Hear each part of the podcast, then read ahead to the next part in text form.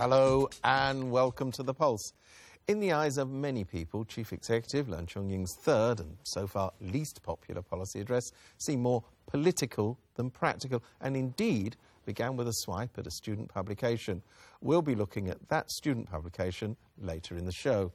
But first, last Sunday, the Hong Kong Army Cadets Association was inaugurated. Its official aim is to make Hong Kong youngsters aware of their responsibilities and obligations as Chinese citizens. The new Hong Kong uniformed group was launched at the People's Liberation Army's naval base on Stonecutters Island. It is the first body in the city training their members in Chinese style military foot drills.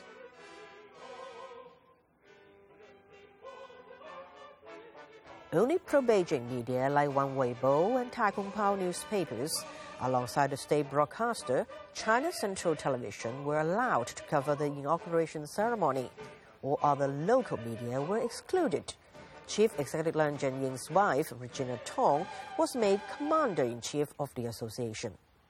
The Chief Executive Leung Chun-ying, Zhang Xiaoming, director of the Central Government Liaison Office, and Tan Benhong, commander of the People's Liberation Army garrison, are honorary patrons. Some parents fear the uniform group's intention is to promote patriotic propaganda among children. I think in the long run, if more people would learn uh, what is this organization is about and how do they provide the army training and how do they recruit more members, and then that would be a good thing for the organization itself. The Pulse contacted a couple of cadet members who went to the ceremony. None of them were willing to be interviewed. However, Nixie Lam, a senior officer of the Hong Kong Road Safety Patrol, who went to the ceremony as a guest among members of 13 other uniformed organizations, did agree to speak. The group is not that big because depending on, I, I, don't really actually remember the number, I think about 60 or something. I'm not really sure, right? Um, that, that's my, just from my memory, it's about 60. And, uh, but they're very, very good. I think because they went to the summer camp, this is just like an extension of their summer camp. Um, they're much more professional and of course it's their open day, so like they yelled out like, and uh, with, with, what, what they're, they're saying. So um, that, that was very impressive, like impressive the cadets swore an oath to build up Hong Kong and serve the motherland. Many of these cadet members are alumni of an annual military summer camp co-organized by the Concentrated Efforts Resource Center, initiated by Tung Chee-hwa's wife, Betty Tung, the Hong Kong Education Bureau, and the PLA garrison in the city. The Hong Kong Army Cadets Association claims to have been planned for a year. However, it was only registered as a non-profit company a day before the ceremony. The association says it is targeting school and higher education students from as young as six years old. It aims to set up branches in every school in the city. Many people worry that it might turn into a replica of Communist Youth League in China. 报效诶祖国，呢个系每一个诶国家嘅人民。 誒嘅誒責任嚟嘅。事實上，如果大家睇童軍嘅誓詞咧，裏邊都有一句愛國家。佢哋接受軍訓，啊，佢哋啊對國家誒有機會去認識、去了解，同埋對於呢個人生觀啊、價值觀，佢哋都有唔同嘅睇法。Helping out in the um, in the ceremony, providing the venue, okay, and definitely will be providing further trainings and advice as the organization develops. Clearly, the PLA is definitely doing something which is not supposed to under the terms of the Basic Law and the Garrison Law. And that is why I've written to both Xi Jinping as well as the Chief Executive to remind them the specific terms of the Basic Law and the Garrison Law and ask them really, please stop doing that because this is not really what Hong Kong people expect and this is actually acting against the law. Well, with us in the studio is commentator Ching Cheong. Some people will say, well, what's the problem? You know, it's a youth organisation, they give them a uniform, perhaps teach the children some discipline, some patriotism. Is there, is there a problem with that? Yes, of course. Um, we have discipline uh, organisation like this. We have also uh, a number of groups uh, with uniform, like the Boy Scout, Girl Guides, St. John's uh, ambulance and things like this. But none of these are set up with the aim of um, indoctrinating people. This kind of organizations, we've seen lots in, in, in, in China in the past. We have the youth organization, we have the, the, the um, uh, Young pioneers, for young example. pioneers, for example, yes. They are required to respond to the party's call for some political motives. And we also know that after the 1989 uh, Tiananmen incidents, all the university students has to undergo one year military training in the barracks in the name of uh, strengthening discipline, which in fact was trying to, to, to brainwash the students for one whole year. And I think this is a very typical way of doing things by, by totalitarian regimes. But presumably, another uh, um, aspect of this is if it is successful, it won't be successful with all young people. You'll still have scholarism, you'll still have other organizations who are part of the democracy movement. So, would this end up intensifying the polarization of Hong Kong society? Absolutely. I think this is the real danger uh, that we are facing. That's why some commentators are saying that uh, uh, from now on, Hong Kong might be entering into a phase of political civil war. That is exactly what, what, what people has, uh, uh, have in mind. We are, we are very concerned with this development. I wonder whether there is a particular problem with the involvement of the PLA because some people are saying, well, you know, the garrison law actually doesn't allow them to do this kind of thing. There's a lot of legal problems involved. For example, uh, according to the basic law, the PLA is not supposed to engage in any social activities in, in, in, in Hong Kong. They are not supposed to set up any um, social organizations in Hong Kong.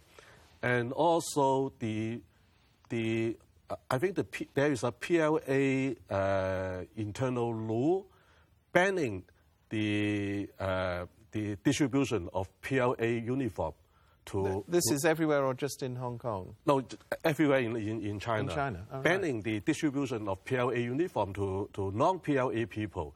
And obviously, the, according to the, one of the organizers of this uh, group, they are using PLA, a, a special type of PLA uniform.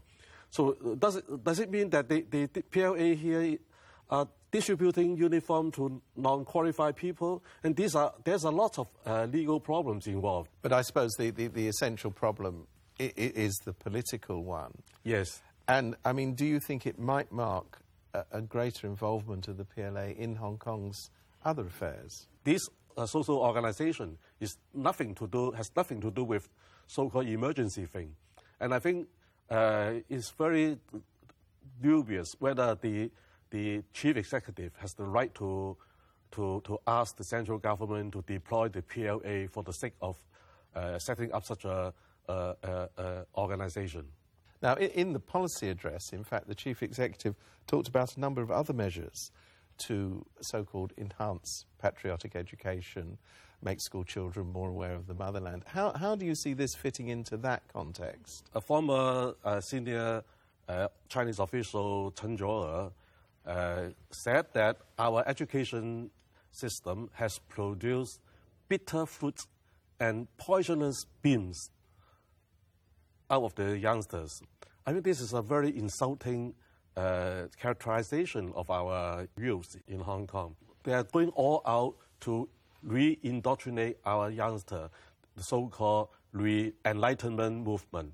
In the white paper, few people has noticed that the Beijing authorities has secretly deleted one very important provision in the white paper. Uh, compared with the joint declaration and the basic law, Hong Kong is supposed to enjoy high autonomy in executive area, in uh, legislative area, and also in judicial area. Now, this is reiterated in the basic law. And yet, when it comes to the white paper, Hong Kong doesn't enjoy any, ex- any rights in executive power anymore. And that's why when Chen Zhuo said that the education minister should come under the direct supervision of the, the central government, I immediately uh, sense that this is a follow-up of this uh, uh, white paper. This is the, the, the, the white paper put into practice. Ching Cheong, thank you very much indeed. And we'll be back after the break.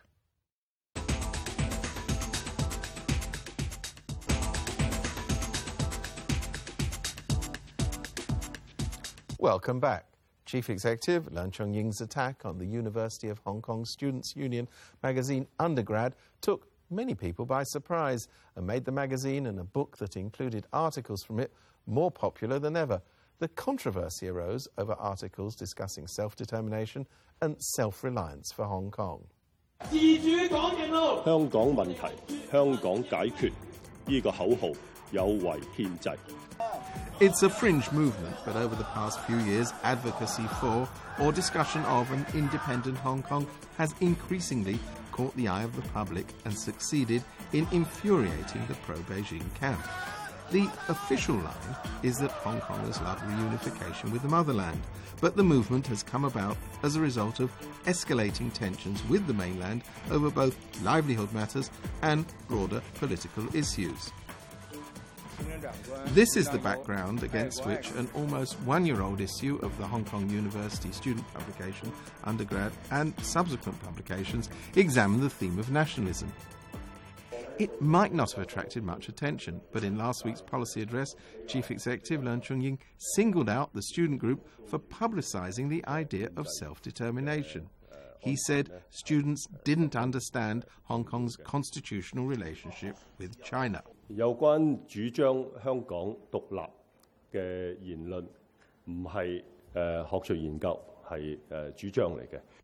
Despite the fact that there are so far no concrete signs of genuine separatist activities taking place, former Security Bureau Chief Regina Ip says even talking about it can lead to problems. There's nothing wrong with just discussing or debating or even advocating separatist ideas. But these ideas could be dangerous if they are translated into action. Naturally, I don't know at what point they will be translated into action. The book, Hong Kong Nationalism, contains articles from that special edition of Undergrad and other sources. Already selling well, it became an even bigger bestseller following the chief executive's comments. However, in its foreword, the authors clearly state that they do not believe independence is the only way to achieve greater self determination. What pushed us to think about this book really come from this clash of values between mainlander and Hong Kong people in terms of uh, their lifestyle, in terms of their cultural identity, and in terms of their political belief. We seek to understand what deeper is going on beneath Hong Kong people identity, and we try to find the solution. Brian Leung, who studies government and law at the University of Hong Kong, feels that democratic development is being suppressed by the Communist Party. 好多年青人，特別係即係喺雨傘世代底下嘅年青人嘅心態一樣啦。我哋作為一個人，我哋想有自己獨立嘅人格。咁作為一個地區裏面，我哋一個獨特嘅群體，香港人，我哋都想決定自己嘅政治制度啦，同埋我哋每一日嘅生活事務。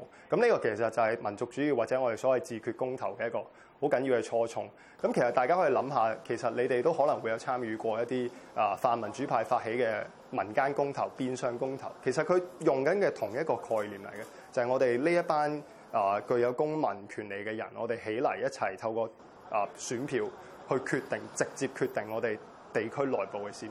其實呢種意願係一直潛藏喺心裏面，但係我哋香港人好難去到夠膽述説呢一種好似同中央主權或者 啊而家嘅政治现实有好大啊冲突嘅一种咁样嘅情感。Students are not the only ones who worry that Hong Kong's autonomy under the one country, two systems is being eroded. Among them are members of 2047 Hong Kong Monitor, made up of professionals who work in the local financial industry as well as the legal and academic sectors. The Basic Law and General Declaration ha- have created a high degree of expectation among the Hong Kong people towards uh, the kind of democracy that we could achieve and enjoy. But then all these dreams about democracy, social justice, or a chance of upward social mobility that Hong Kong people enjoyed in the past, they were nearly all dashed. Dixon Sing thinks it's normal for many people to want to achieve a higher degree of self determination in the face of tighter controls from Beijing.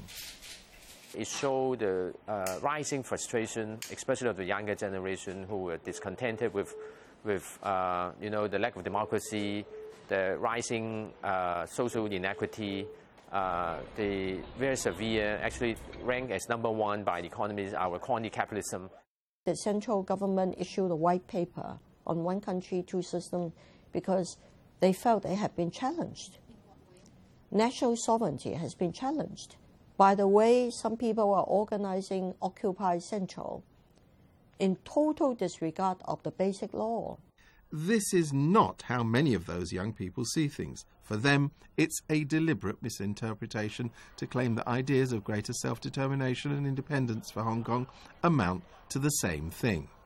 透過呢啲一個無論一個學理上嘅分析啦，或者係我哋再訴説翻我哋香港人本身自己嘅文化同歷史啦，其實我哋發覺我哋香港人嘅身份遠遠比我哋認為只係一個啊、中國香港底下嘅居民或者一啲經濟動物係遠遠嚟得豐富同埋深厚啦。咁點樣去影響我哋嘅政治制度咧？呢個係我哋更加關心嘅命題啊！ Housing was supposed to be the core issue raised in the policy address. Out of the goodness of his heart, no doubt the chairman of Henderson Land, Lee Shau-kee, has said he'd like to help by giving away land currently occupied by the Tai Hang Sai estate. He plans to use it to build 5,000 flats for low income young people to buy. The estate's current tenants are not so thrilled. The redevelopment of Tai Hang Sai Estate has been discussed by its residents, the private developer Hong Kong Settlers Housing Corporation Limited, and the government for more than a decade. The discussion took on a new intensity last week when Lee Shau-kee, the chairman of Henderson Land and one of the estate's directors, said that he plans to develop the land on which it stands to build home ownership scheme units for young people. That land was granted to the Settlers Corporation at a concessionary price in 1961 to rehouse tenants affected by the clearance of the then Tai Hang Sai resettlement area. Mr. Lee says he wants to help the government solve the housing problem.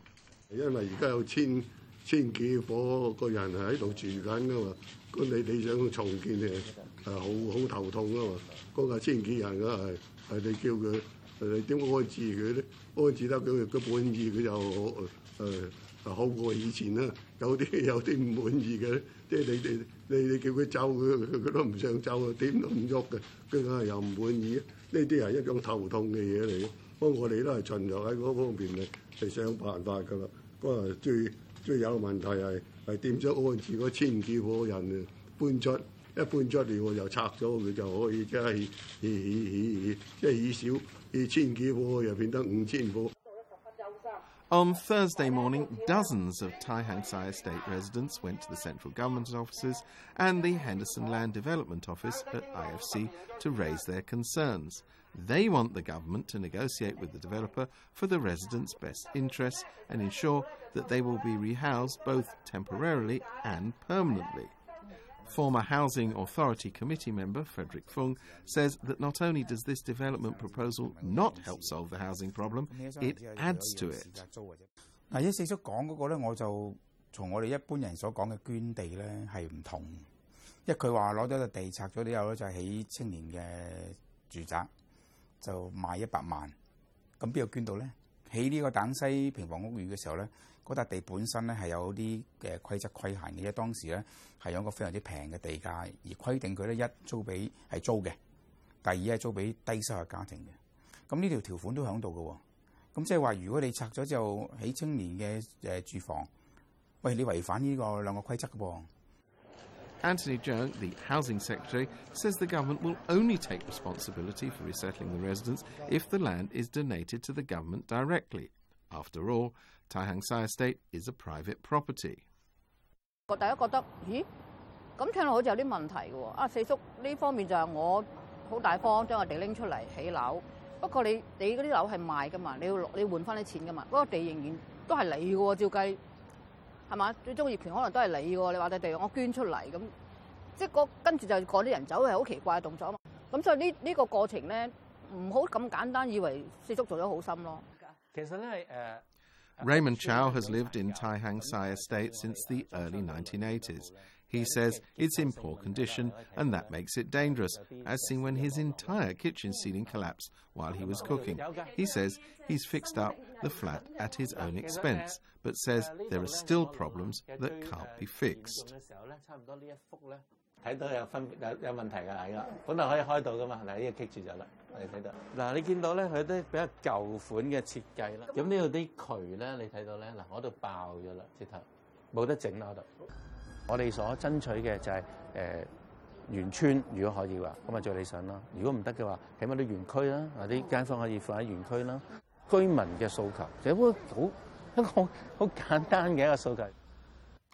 Just like we are at the polls, but we're out of time right now. However, if you've missed part of the show, go to the RTHK website or our Facebook page, RTHK's The Pulse, to catch us. We'll see you at the same time next week. Goodbye.